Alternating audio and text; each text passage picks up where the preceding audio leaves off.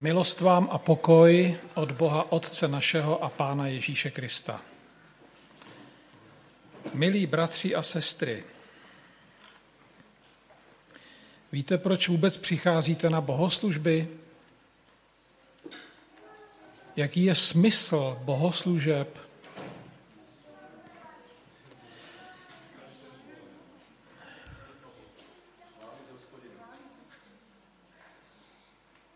Těch odpovědí je více.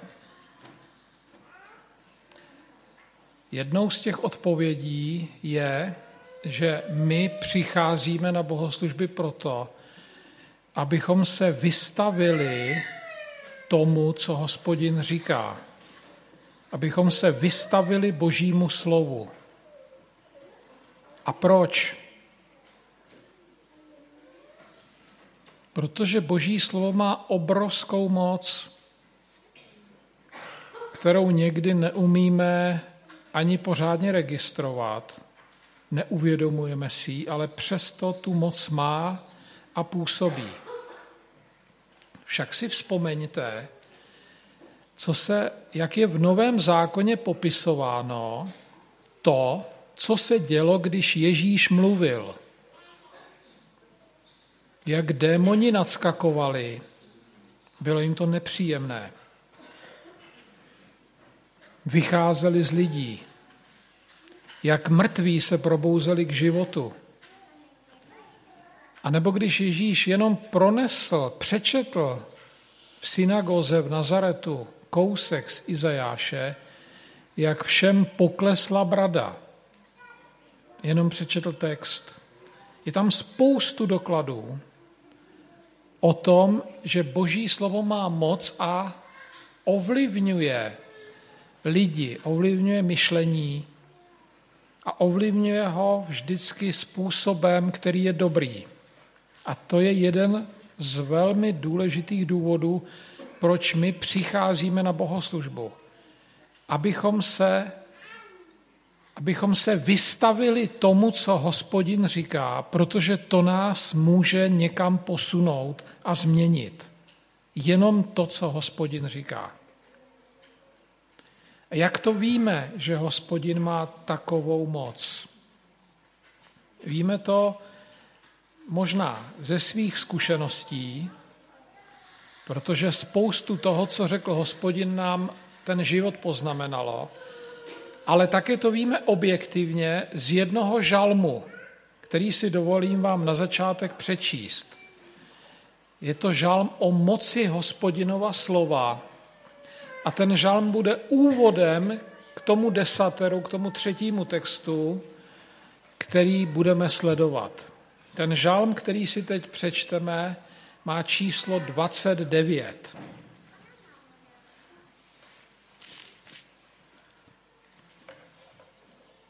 Budu číst od třetího do devátého verše. A ten žalm bude ilustrovat to, co jsem před chvilinkou říkal. To znamená, je to výpověď o moci hospodinova slova. Hospodinův hlas burácí nad vodami. Zahřímal Bůh slávy. Hospodin nad mocným vodstvem. Hospodinův hlas je plný moci, Hospodinův hlas je plný důstojnosti. Hospodinův hlas poráží cedry.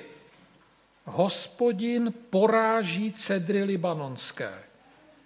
Hospodinův hlas nutí poskakovat Libanon jak bíčka, Syrion jak mládě jednorožce. Hospodinův hlas křeše plameny ohně hospodinův hlas nutí svíjet se v křeči poušť. Hospodinův hlas nutí svíjet se v křeči poušť kádeš. Hospodinův hlas nutí laně k porodu, sloupává z lesních stromů kůru a vše v jeho chrámu volá sláva. Když dokáže hospodinu vlast tak obrovské nevýdané věci, jakou překážkou pro něj může být naše tělo, nebo naše duše, nebo naše mysl, nebo naše srdce. Jo? Druhá otázka, kterou to uvedeme. Když slyšíte mluvený projev, podle čeho poznáte, na čem tomu řečníkovi záleží, co chce, abyste si zapamatovali. Jak to poznáte? Ano, přesně tak. To, co ten řečník chce, abyste si odnesli do života, to vám bude pořád opakovat. My teď budeme číst text, který stejně jako většina nebo všechny ostatní texty Starého zákona jsou vytvořeny proto, abyste je slyšeli. Bible, starý zákon je vytvořen proto, aby byl veřejně čten a k vám se dostával přes sluch. Rozumíte? My jsme si zvykli Bibli studovat tím, že ji čteme, ale ona je připravená k tomu, abychom ji naslouchali. Takže to, co teď budu číst, je mluvený text a až ho přečtu, tak se vás zeptám na otázku, co tam je nejdůležitějšího. Jo? Pozorně ho poslouchejte. Myslím, že ho dobře znáte. Je z první kapitoly první knihy Mojžíšovi. A řekl, ho, a řekl Bůh, je světlo. A stalo se světlo. A viděl Bůh světlo, že je dobré, a oddělil Bůh mezi světlem a mezi tmou a zavolal Bůh na světlo den a na tmu zavolal Bůh noc. A je večer a je jitro den jedna. A řekl Bůh, je obloha uprostřed vod a bude oddělovat mezi vodami k vodám. A učinil Bůh oblohu a oddělil mezi vodami k vodám, které jsou pod oblohou, a mezi vodami, které jsou nahoře k obloze, a je to. A zavolal Bůh na oblohu nebe. A je večer a je jitro den druhý.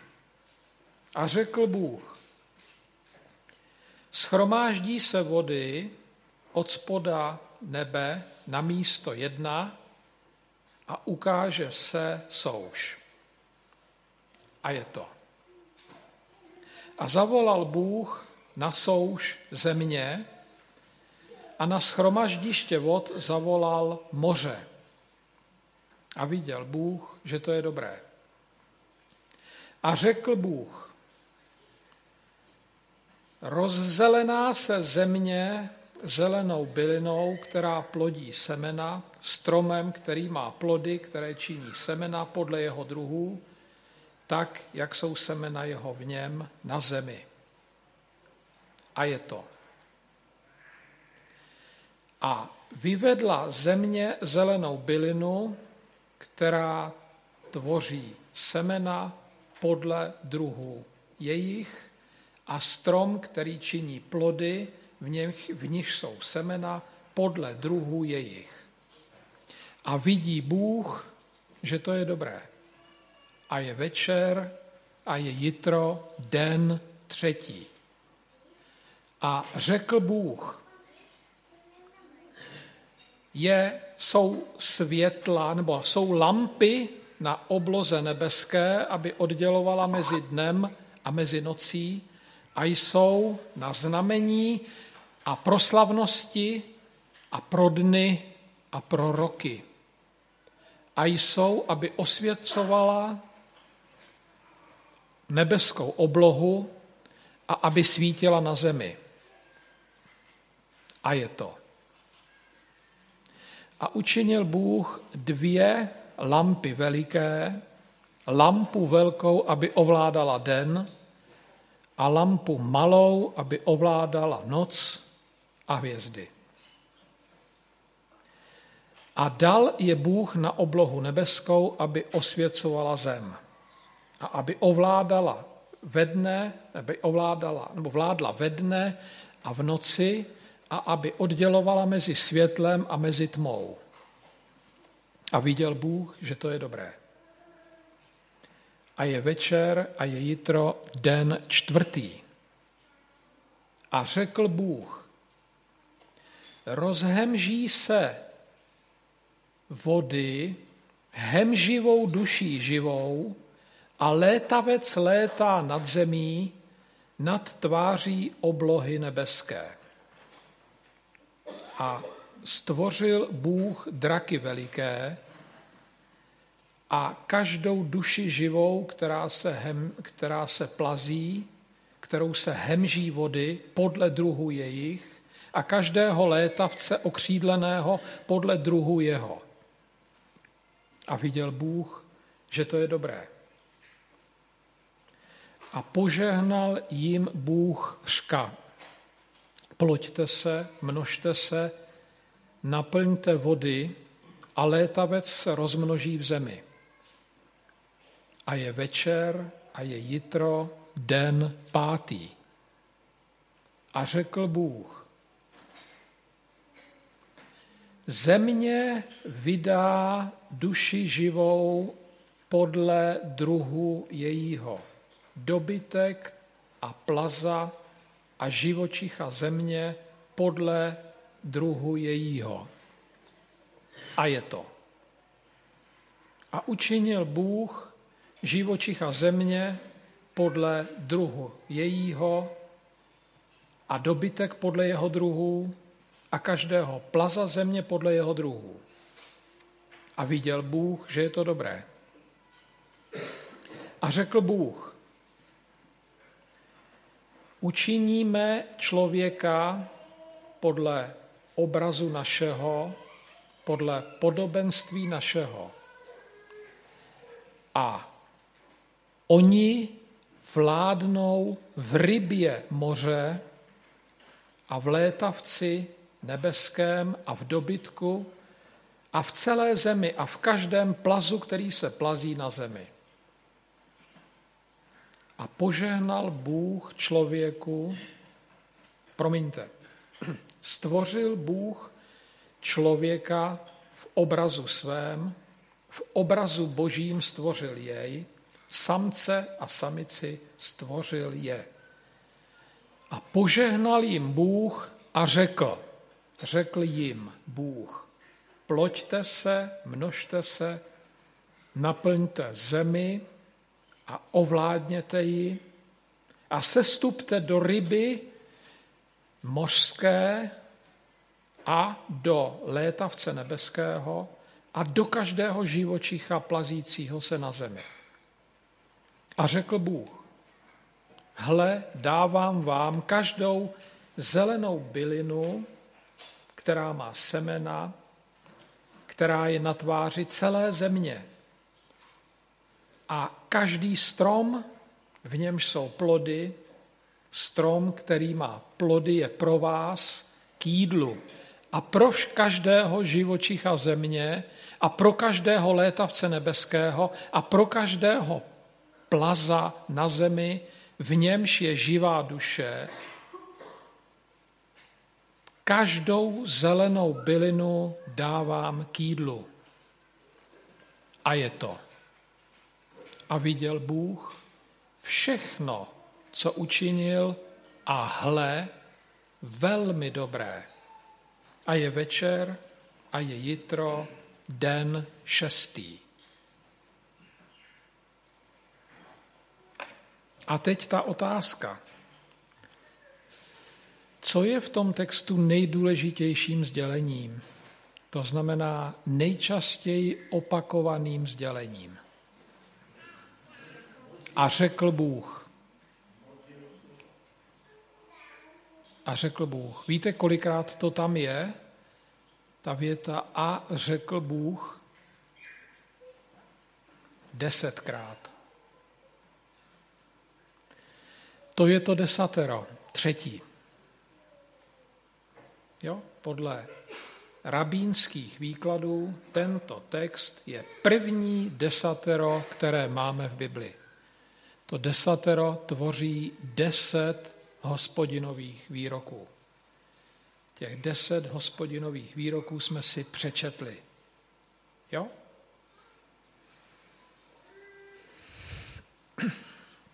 Všimli jste si, jak je ten text uspořádán velmi přehledně. Když ho posloucháte, tak se v něm dokážete dobře zorientovat. Spoustu věcí je vždycky na stejném místě, že jo? Třeba před větou a řekl Bůh je vždycky věta a byl večer, teda ne úplně před každou větou, před většinou, je vždycky věta a byl večer a bylo jítro, den, ten a ten.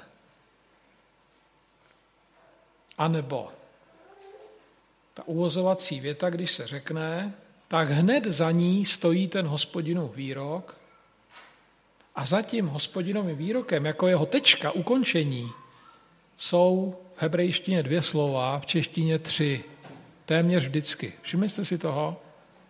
A je to. To nikde jinde není, než vždycky za tím hospodinovým výrokem.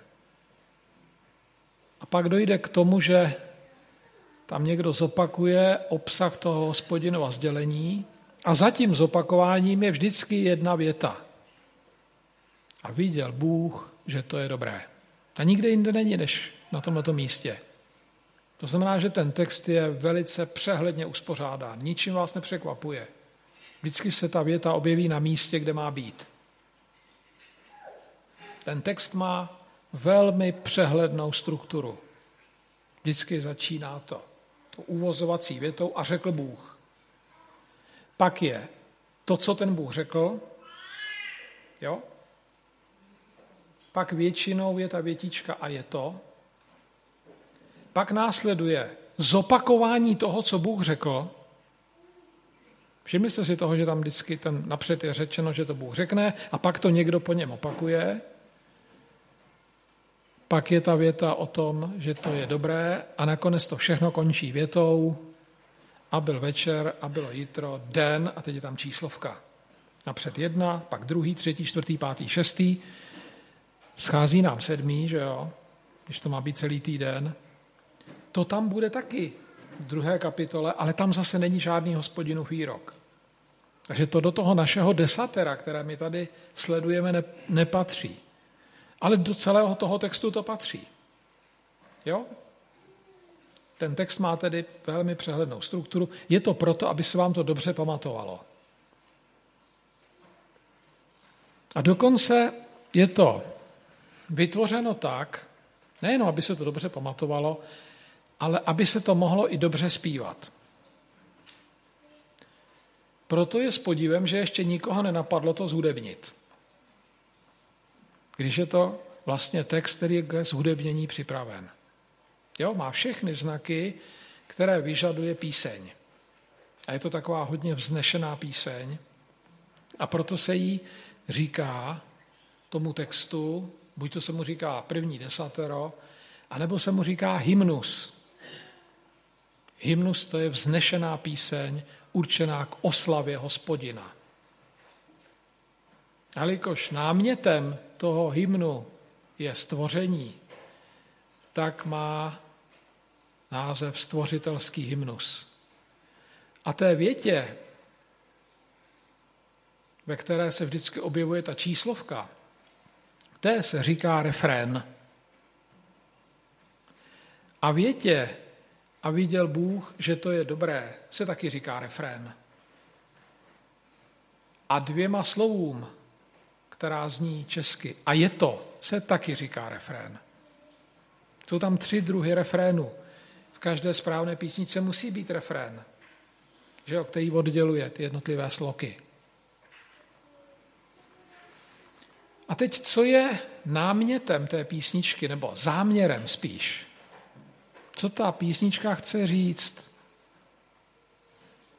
To vyplývá z toho, na co je tam položen ten největší důraz chce vypovídat o Pánu Bohu, ale konkrétně o jeho slovu. A ještě konkrétněji o moci jeho slova, o neuvěřitelné moci, jeho slova, kterou si my vůbec neumíme představit. To je tak fascinující sdělení, že ten autor toho textu se toho nemůže nabažit, když o tom mluví. Jo? On je zcela uchvácen tou skutečností, že když pán Bůh promluví, tak to má obrovskou moc, že v jeho slově je obrovský potenciál. A on chce, abychom my z těch jeho slov tohle pochopili. Abychom si uvědomili, že ten Bůh, jehož uctíváme, má obrovsky silné slovo a že ta jeho síla není vyčerpaná v okamžiku, kdy jednou promluvil. Rozumíte? Tu sílu můžeme pocitovat i my dneska, když si ta slova čteme. A ten autor toho textu to ví a chce, abychom to pocitovali. Protože ví, že to je blahodárné pocitovat moc hospodinova slova. A on se snaží v tom textu, abychom si tu moc uvědomili a vlastně desetkrát v tom textu nám říká pořád jedno a to též. Jo? Říká nám vlastně jednu jedinou myšlenku a říká nám ji desetkrát různými způsoby. A ta jedna myšlenka, kterou nám říká, je, že jakmile Bůh promluví, tak se okamžitě stane to, co on řekne. To znamená, že jeho slova mají úplně jinou funkci nebo váhu nebo význam, než mají slova naše. A my si to nedokážeme vůbec představit, protože my proto nemáme žádné srovnání. Jediné srovnání, které máme, jsou naše slova. Jo? Ale naše slova to jsou pouhé zvuky, po kterých se vůbec nic neděje. Vydáte slovo a to okamžitě, jak ho vydáte, zanikne. S tím jsem konfrontován dnes a denně při výchově svého syna. K němu ani to slovo nedojde. Na tož pak, aby ho nějak poznamenalo. A to ani poté, co mu to zopakuju, anebo zvýším, jak bych to řekl, hlasitost a promluvím na něj ve fortisimu. Ani tehdy. Naše slova jsou prostě absolutně bezmocná. Takže my si neumíme představit, že hospodinovo slovo má takovouhle moc, jakou tady popisuje náš text. A on ten text to popisuje takto. První, první přikázání nebo první výrok. A řekl Bůh. To, co Bůh řekl, jsou dvě slova jenom. A zní je světlo. Vy tam máte budíš světlo, že jo? Ale to je právě, to je právě e, překlad nebo význam nebo znění, které vzniklo pře, přenesením z řečtiny. V hebrejštině tam není pokyn, tam je oznamovací způsob.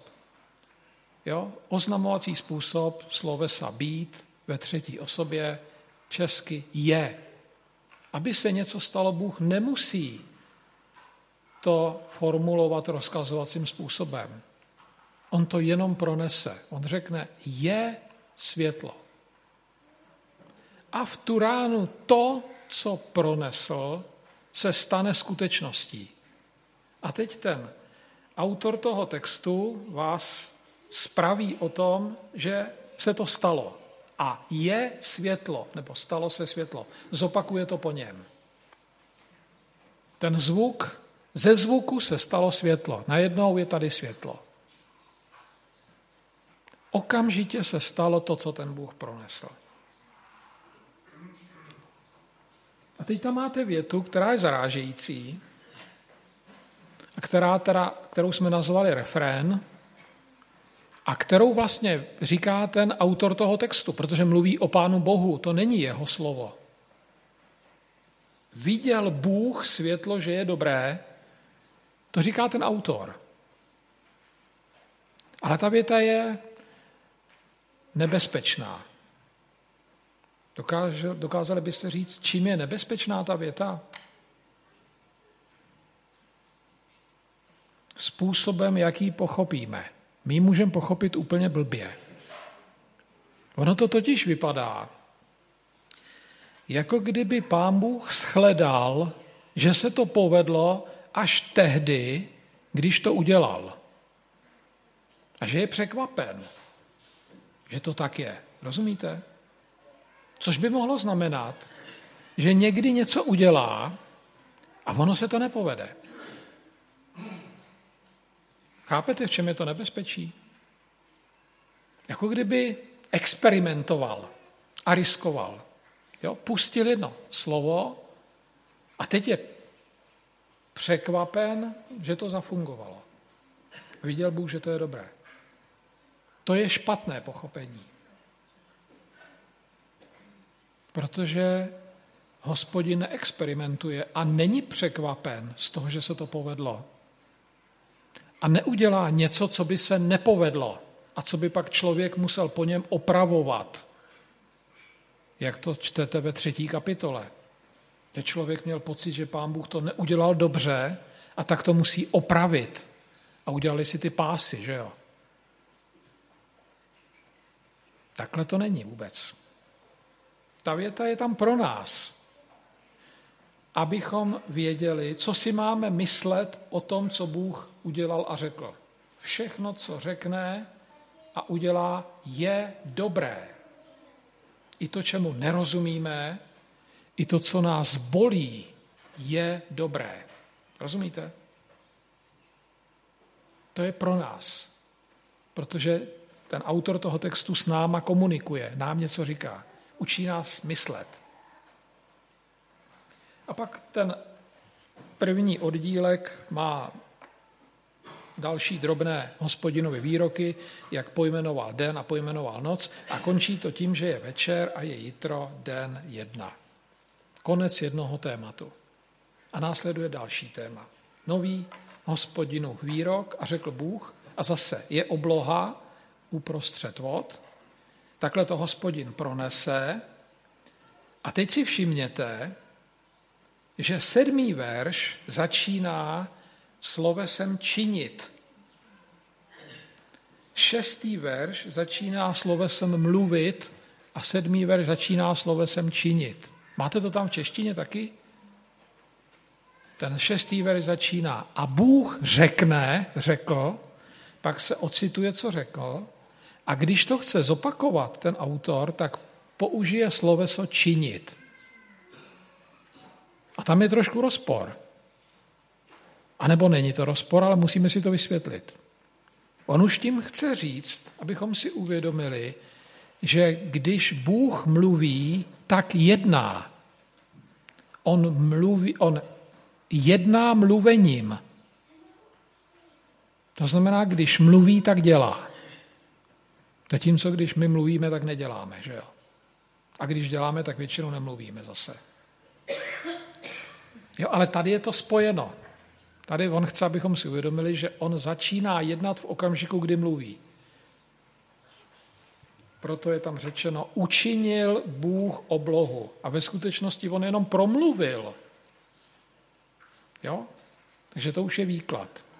Ale on vám to zopakuje, ten autor toho textu vám vždycky ten hospodinův výrok zopakuje, protože je důležitý. Napřed vás na něj upozorní větou a řekl Bůh, pak vám ho ocituje, pak vás ujistí, že se to stalo, pak vám ho ještě zopakuje. Čemu teda věnuje největší pozornost? Tomu, co, hosp- tomu, co hospodin říká. Čemu my máme věnovat největší pozornost? Co nás chce naučit? Tomu, co hospodin říká. Jo? A to je pořád dokola. Nic nového se nedozvíte. Další text to bude mít úplně stejně. Tohle to byl druhý den a ve třetím, ve třetím dnu, teda v prvním dnu je jeden výrok, ve druhém dnu je jeden výrok, ve třetím dnu jsou dva výroky. Tam jsou dvě ty věty a řekl Bůh. Všimli jste si toho? Jedna je v devátém verši a druhá je v jedenáctém verši. Dva výroky. A vždycky to ohlásí, cituje, ukončí, zopakuje. Pořád stejně. Pak přijde čtvrtý den, tam je zase jeden dlouhý výrok o světle. O světle už ale byla přece řeč. To bylo v tom prvním, že jo? A teď znova o světle, akorát a spoustu věcí se tam opakuje. Že to odděluje světlo, eh, den od noci, světlo od tmy, že to ovládá a tak dále. Světlo. A znova tam máte napsáno, že hospodin to řekl a ten autor toho textu v 16. verši použije sloveso učinil. A učinil Bůh dvě veliká světla.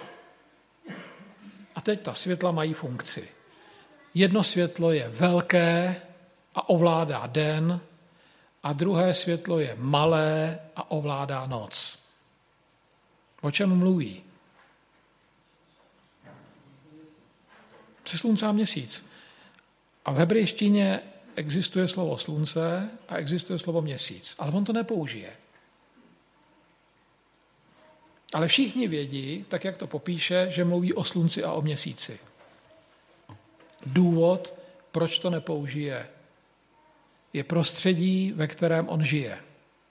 Když ten výrok, když to všechno sepisuje.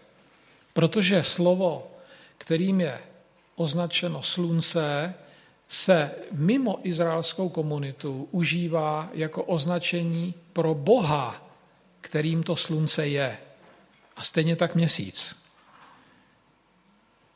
A čtenář by byl v pokušení myslet si, že Bůh stvořil jiného Boha, který se jmenuje slunce, a že tedy my máme právo, když ho Bůh stvořil, ho uctívat. Ale to takhle není. Tohle si čtenář myslet nesmí. A on mu k tomu nedává žádnou příčinu, aby si to myslel. Proto nenazve slunce sluncem, ale řekne, je to velká lampa a svítí ve dne a měsíc měsícem a řekne, je to malá lampa a svítí v noci. Všichni vědí, o co jde, nemusí říkat slovo slunce a nikdo z toho nemůže vyvodit, že by hospodin stvořil nějaké bohy a tím legalizoval kult vesmírných těles, který byl v té oblasti velmi rozšířený. Jo? Naopak řekne, to nejsou žádní bohové, to jsou nástroje, které stvořil hospodin a které slouží člověku protože mu rozfázují čas. A to, co nástroje, které hospodin stvořil, nesmíme uctívat. Jo? Pak máte v pátém dnu. Tam jsou zase, tam je jeden výrok v pátém dnu. A řekl Bůh, rozhemžete se vody, ty tam popisuje, jakými živočichy se ty vody mají hemžit. Ale o vodě přece už byla taky jednou řeč. Že jo? A to bylo v tom druhém dnu, kde bylo napsáno, že ty vody teď nebudou všude, napřed budou, napřed budou rozděleny horizontálně, odděleny horní vody od spodních a pak budou rozděleny vertikálně, odděleny vody, které jsou tady, od místa, kde už vody nebudou, a to se jmenuje souš. To je druhý den. A tady máte napsáno znova o vodě, že v těch vodách budou živočichové. K tomu druhému dni jsme si zapomněli říct jednu důležitou poznámku ještě, když pán Bůh promluvil na ty vody a ty vody udělali to, co ten pán Bůh řekne, jo, tak vytvořili prostor, kterému se říká souš a na kterém pak bude žít člověk. Člověk nebude, není vodní živočich, bude žít na souši. Neboli druhý den ukazuje, že hospodin svým slovem připravil prostředí, ve kterém bude možno žít. To znamená, když my žijeme na souši, tak žijeme proto, že to tak řekl hospodin. Že hospodin to prostředí připravil. My žijeme díky moci hospodinova slova. Rozumíte tomu? On mluví a díky tomu vzniká prostředí pro nás a tohle to my si máme uvědomovat, že díky jeho mluvení máme prostředí, ve kterém můžeme žít. A za to je třeba mu děkovat. To je jeden z důvodů, proč si to desatero čteme. Abychom věděli, za co všechno Pánu Bohu děčíme. To, co nám svítí, to je jeho slovo. To, díky čemu můžeme žít, je jeho slovo. To, že země plodí dosud, je následek jeho promluvení, ne následek vyspělé agrikultury, ne následek dobrého hnojení toho pole. Rozumíte? V tom pátém dnu je zajímavá věc. Je tam zopakováno, kdyby nám to náhodou u toho druhého dnu nedošlo, tak v tom pátém dnu je zopakováno to, že když Bůh promluví na vodu, tak ta voda bude dělat to, co ten Bůh řekne. A to i přesto, že voda nemá uši. Rozumíte? Voda udělá to, co pán Bůh řekne. Jak to, že člověk, který má uši, neudělá to, co pán Bůh řekne?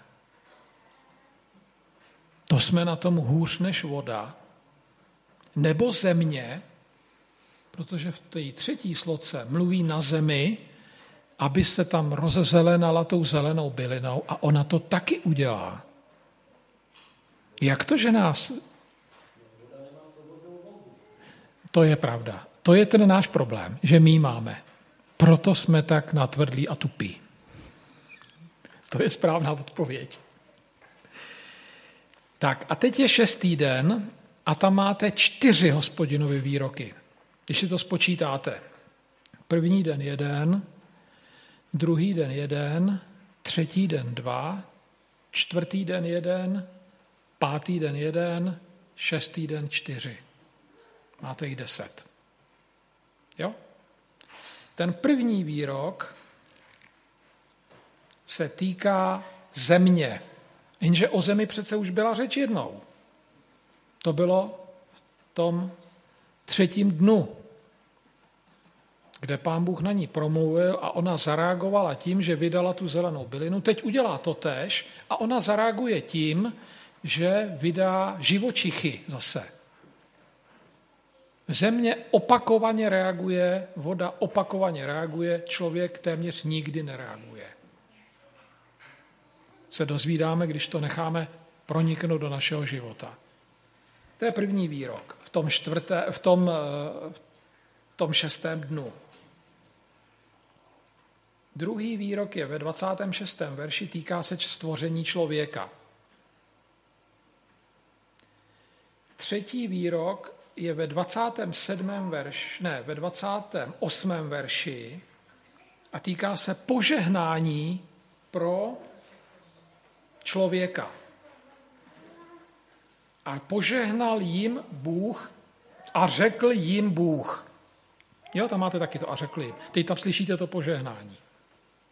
A poslední výrok, který začíná ve 29. verši a končí v 31. popisuje, na co člověk bude fungovat. Palivo, z čeho žijeme. V podstatě z toho, co řekl hospodin. Jo, protože to, co konzumujeme, vzniklo na podnět jeho slova. Jak říká pan Ježíš, že jo? Ne samým chlebem, ale každým slovem, které vychází z božích úst, žijeme. Taky dobře zná starý zákon. Neříká nic nového. To jsou ty čtyři výroky.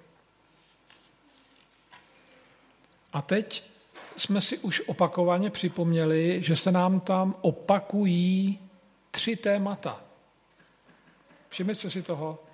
Téma světlo, první a čtvrtý den, téma voda druhý a pátý den a téma země třetí a šestý den. Tři témata. Proč zrovna tato tři témata? Co mají s naším životem společného? Protože ten text je řečen pro nás, že my ho posloucháme. Tak první téma, na tom se to nádherně pochopí, na druhém potom taky, na třetím taky. Dokud Bůh nepromluví, tak je tma. I když bude svítit slunko, je tma, rozumíte? Co se děje člověku ve tmě? Jak se žije ve tmě? Přesně tak, jste, jste extrémně ohroženi ve tmě. Protože kdokoliv vás může praštit, vy se můžete o cokoliv praštit, o cokoliv zakopnout. Nevíte vůbec, co je vedle vás, kam jít. Tma představuje extrémní ohrožení. To, že nežijeme extrémně ohrožení, je zásluhou toho, že Bůh promluvil. Tak znamená, že jeho promluvení nás chrání.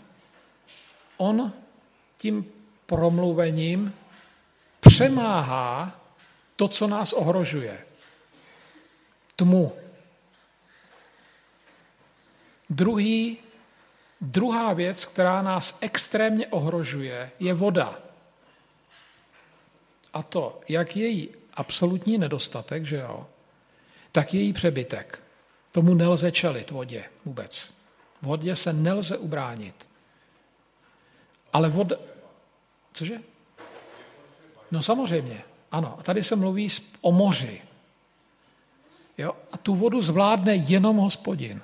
To, že moře se nevyleje z břehů a nezatopí nám životní prostor, ve kterém my nebudeme moct žít, je záležitost toho, že poslouchá hospodina. Kdyby ho neposlouchala, tak my nemůžeme žít. Na jeho slově tedy záleží, jestli, budeme, jestli přežijeme. Nebo jestli nás to vnější prostředí úplně zničí. A ta země, to je panický strach z širé rozlehlé plochy, kde nevidíte žádný konec vůbec. Nevidíte, jestli někam dojdete třeba ke studni, nebo jestli náhodou na vás někdo nezaútočí a vy se nebudete moc kam schovat. Jo? Tři archetypy jsou tady vlastně řečeny, které my podvědomě v sobě máme od starých dob. Strach ze tmy, z vody a z rozlehlé plochy. A tyhle ty tři strachy, které v sobě máme, hospodin je schopen přemoci a tím textem nás ujišťuje, že nad tím on má kontrolu, že se toho nemusíme bát. Když mu budeme důvěřovat a když budeme jeho moci podléhat tak, jako jeho moci podléhá voda a země. To je spirituální rozměr tohoto desatera. Ono nás nutí uvědomovat si, jak jsme na tom hospodinově promluvení existenciálně závislí. A jak je naprosto nezbytné pro náš život, abychom mu věnovali pozornost. Abychom si jeho slova připomínali a nechávali svou mysl a svou duši jeho slovy kultivovat. Rozumíte? Opakovaně se mu vystavovat, opakovaně to na sebe nechat působit. Tohle je smysl toho desatera, které jsme si nyní otevřeli. A teď se zkusme zamyslet, jak my ten text čteme. Já jsem vás totiž nevyzval zase mou oblíbenou větou, abyste zapomněli, co jste si všechno o tom předtím mysleli, že jo? A to už vy víte. Ale teď si zkuste připomenout, jak my ten text čteme. Co v tom textu čteme my? O čem nám ten text vypovídá? Když nesledujeme podrobně tyhle ty podněty, které nám z toho textu vycházejí. Ano, my to čteme jako výpověď o tom, jak byl stvořen svět.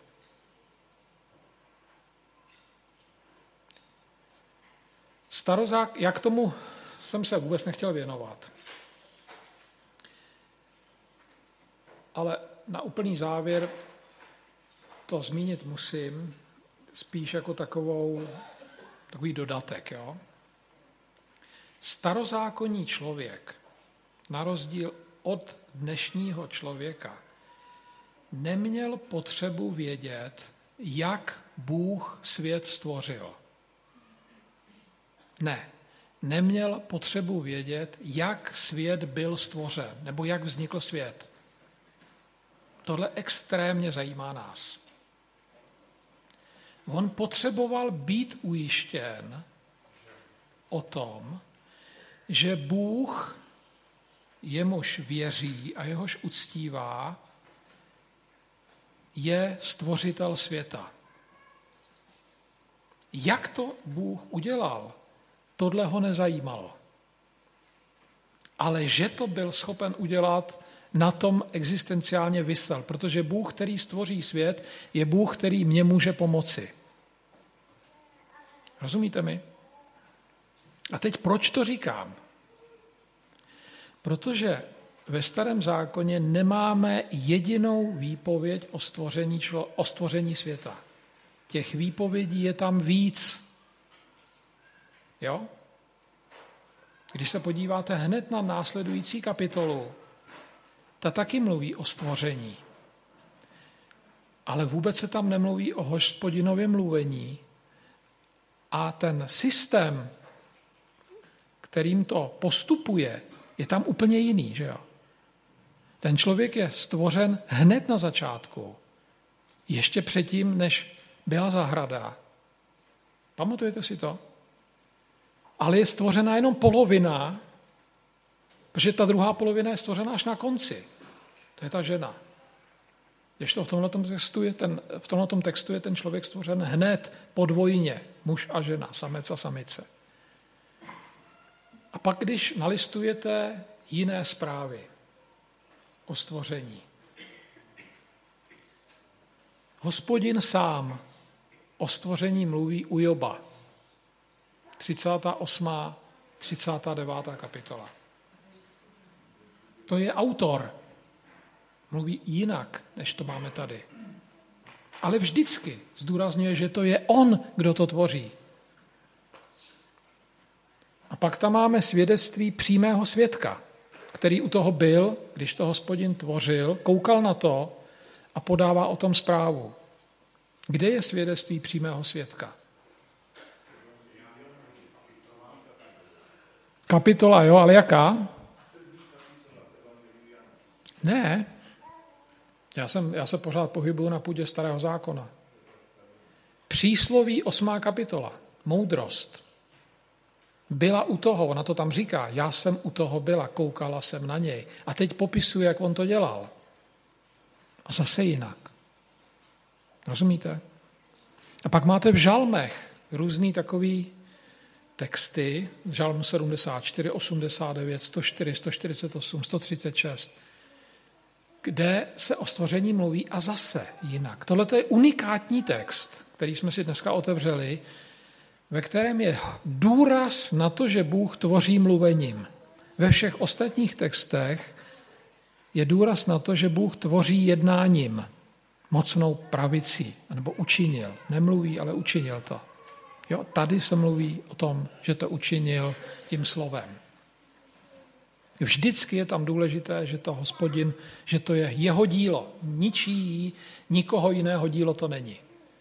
Ale když si ty texty dáte vedle sebe, srovnáte je, tak budete překvapeni, jak málo společných motivů mají. A z toho právě vyplývá, že pro tehdejšího člověka vůbec nebylo důležité, jak to udělal. On tomu Pánu Bohu absolutně věřil a nepotřeboval vědět, jak to udělal. Rozumíte? Jemu stačilo vědět, že to udělal a z toho se byl schopen radovat. A my jsme se, myslím, dneska nechali díky té teorii, která vznikla v tom nenáboženském prostoru, o tom, jak ten svět vznikl, domanipulovat k tomu, že se snažíme vymýšlet nebo oponovat té teorii. Rozumíte? A tohle nevím, jestli, jestli je investice, do které se má investovat. Pozornost. Ale to byl jenom, to je můj názor, který zohledňuje to, že ve starém zákoně jsme konfrontováni s určitou realitou, která se trošku liší od reality, ve které dneska žijeme. Ale berte to jenom jako dodatek. Mým záměrem nebylo mluvit o stvoření, mým záměrem bylo ukázat na text, který je oslavou moci hospodinova slova. Je to demonstrováno na stvoření světa, ale hlavně je to důležité pro nás, protože toto mocné slovo ovlivňuje náš život, formuje náš život. Jo? Máme se mu vystavovat, máme ho nechat do našeho života proniknout. Tak, já vůbec nemám problémy věřit tomu, že svět byl stvořen v 6 24 hodinových dnech. Hospodin je schopen stvořit svět v 6 24 hodinových dnech. To eh, je něco, čemu nemám problém důvěřovat. Jo? Stejně tak ale nemá, neměl bych problém věřit tomu, že to stvoření mohlo nastat v rámci pěti minut třeba. Po pronesení všech těch výroků. Protože Bůh je toho mocen. Bůh může udělat úplně všechno. Jo, máme to tady takhle, tak je to takhle, akorát, že těžiště té výpovědi, jo, těžiště té výpovědi není mluvit o stvoření světa, ale mluvit o moci hospodinova slova. To znamená, že vlastně to vystavení se nebo vystavování se moci hospodinova slova může mít i ekologické důsledky. Probrali jsme společně tři desatera, všechny tři desatera jsou tvořeny hospodinovými výroky, všechny jsou důležitá sdělení, že jo, každé jiným způsobem.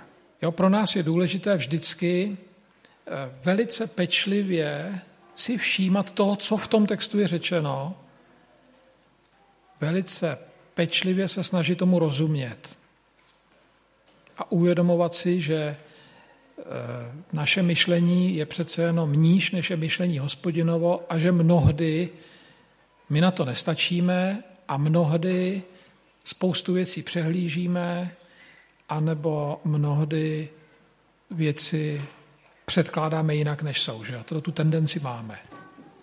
V každé té uvozovací větě, kterou do češtiny překládáme a řekl Bůh, je vždycky přísudek v jednotném čísle a řekl, a podmět, to slovo Bůh, je v hebrejštině v množném čísle. Takže doslovný překlad by zněl a řekl bohové. Jo?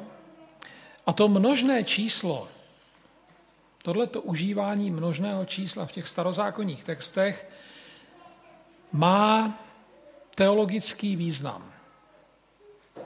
Když pro Boha, o kterém víme, že je jeden, není jich mnoho, užijeme množné číslo, tak tím vysvětlujeme, že on existuje, on i když je jeden, tak existuje úplně jinak, než existujeme my, než existuju já, který jsem taky jeden. A teď to řeknu odborně, větou, kterou mě naučil profesor Heller a která je geniální. A doporučuji vám si ji zapamatovat, i přesto, že ji třeba neporozumíte hned. A ta věta zní, Bůh je nesouměřitelný s kategoriemi biologického individua. Kategorie bio, biologické individuum, to jsem já. Kategorie biologického individua, to je jednotné a množné číslo, mužský a ženský rod. Těmito kategoriemi nemůžeme popisovat Boha, protože se do nich nevejde. Nemůžeme ho popisovat kategorií mužského rodu a evokovat tím, že to je muž. Není. Nemůžeme ho popisovat kategorii ženského rodu a evokovat tím, že to je žena. I když jsou texty, kde on se jako žena vyjadřuje. Dokonce v Izajášovi o sobě řekne, že má dělohu. Rozumíte? Není ale, protože on se do těch kategorií nevejde. Nemůžeme popisovat Boha kategorii jednotného čísla, ani množného, protože on se ani do jedné nevejde. On, je, on existuje úplně jinak než my, ale náš jazyk je tak omezený, že to neumí popsat. Tak abychom tuto omezenost vyjádřili, tak pro něj použijeme pro jednoho a téhož Boha obě kategorie na jednou v té uvozovací větě. Jednotný číslo a řekl množný číslo bohové. A touhletou větou vlastně ten autor vyjádří, mluvím o někom, o kom vlastně vůbec mluvit nemůžu, protože nevím, jak o něm mám mluvit. On se nikam nevejde. Naše myšlení na to nestačí. Jo? Nezapomeňte, pořád nezapomeňte, že učení o trojici je učení, které vzniklo v církvi ve druhém století. A teprve druhotně bylo vztahováno do Nového zákona. A pak terciálně do zákona starého.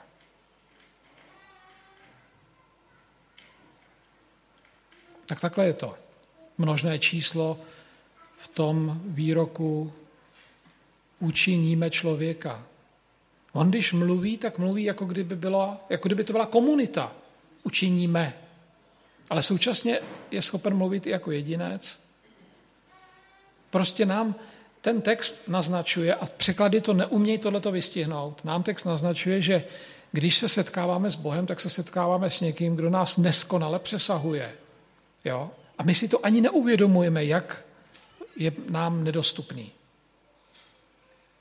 Děkuji vám za vaši pozornost, za vaši přízeň, že jste byli ochotni se tomu otevřít a přemýšlet a nashledanou.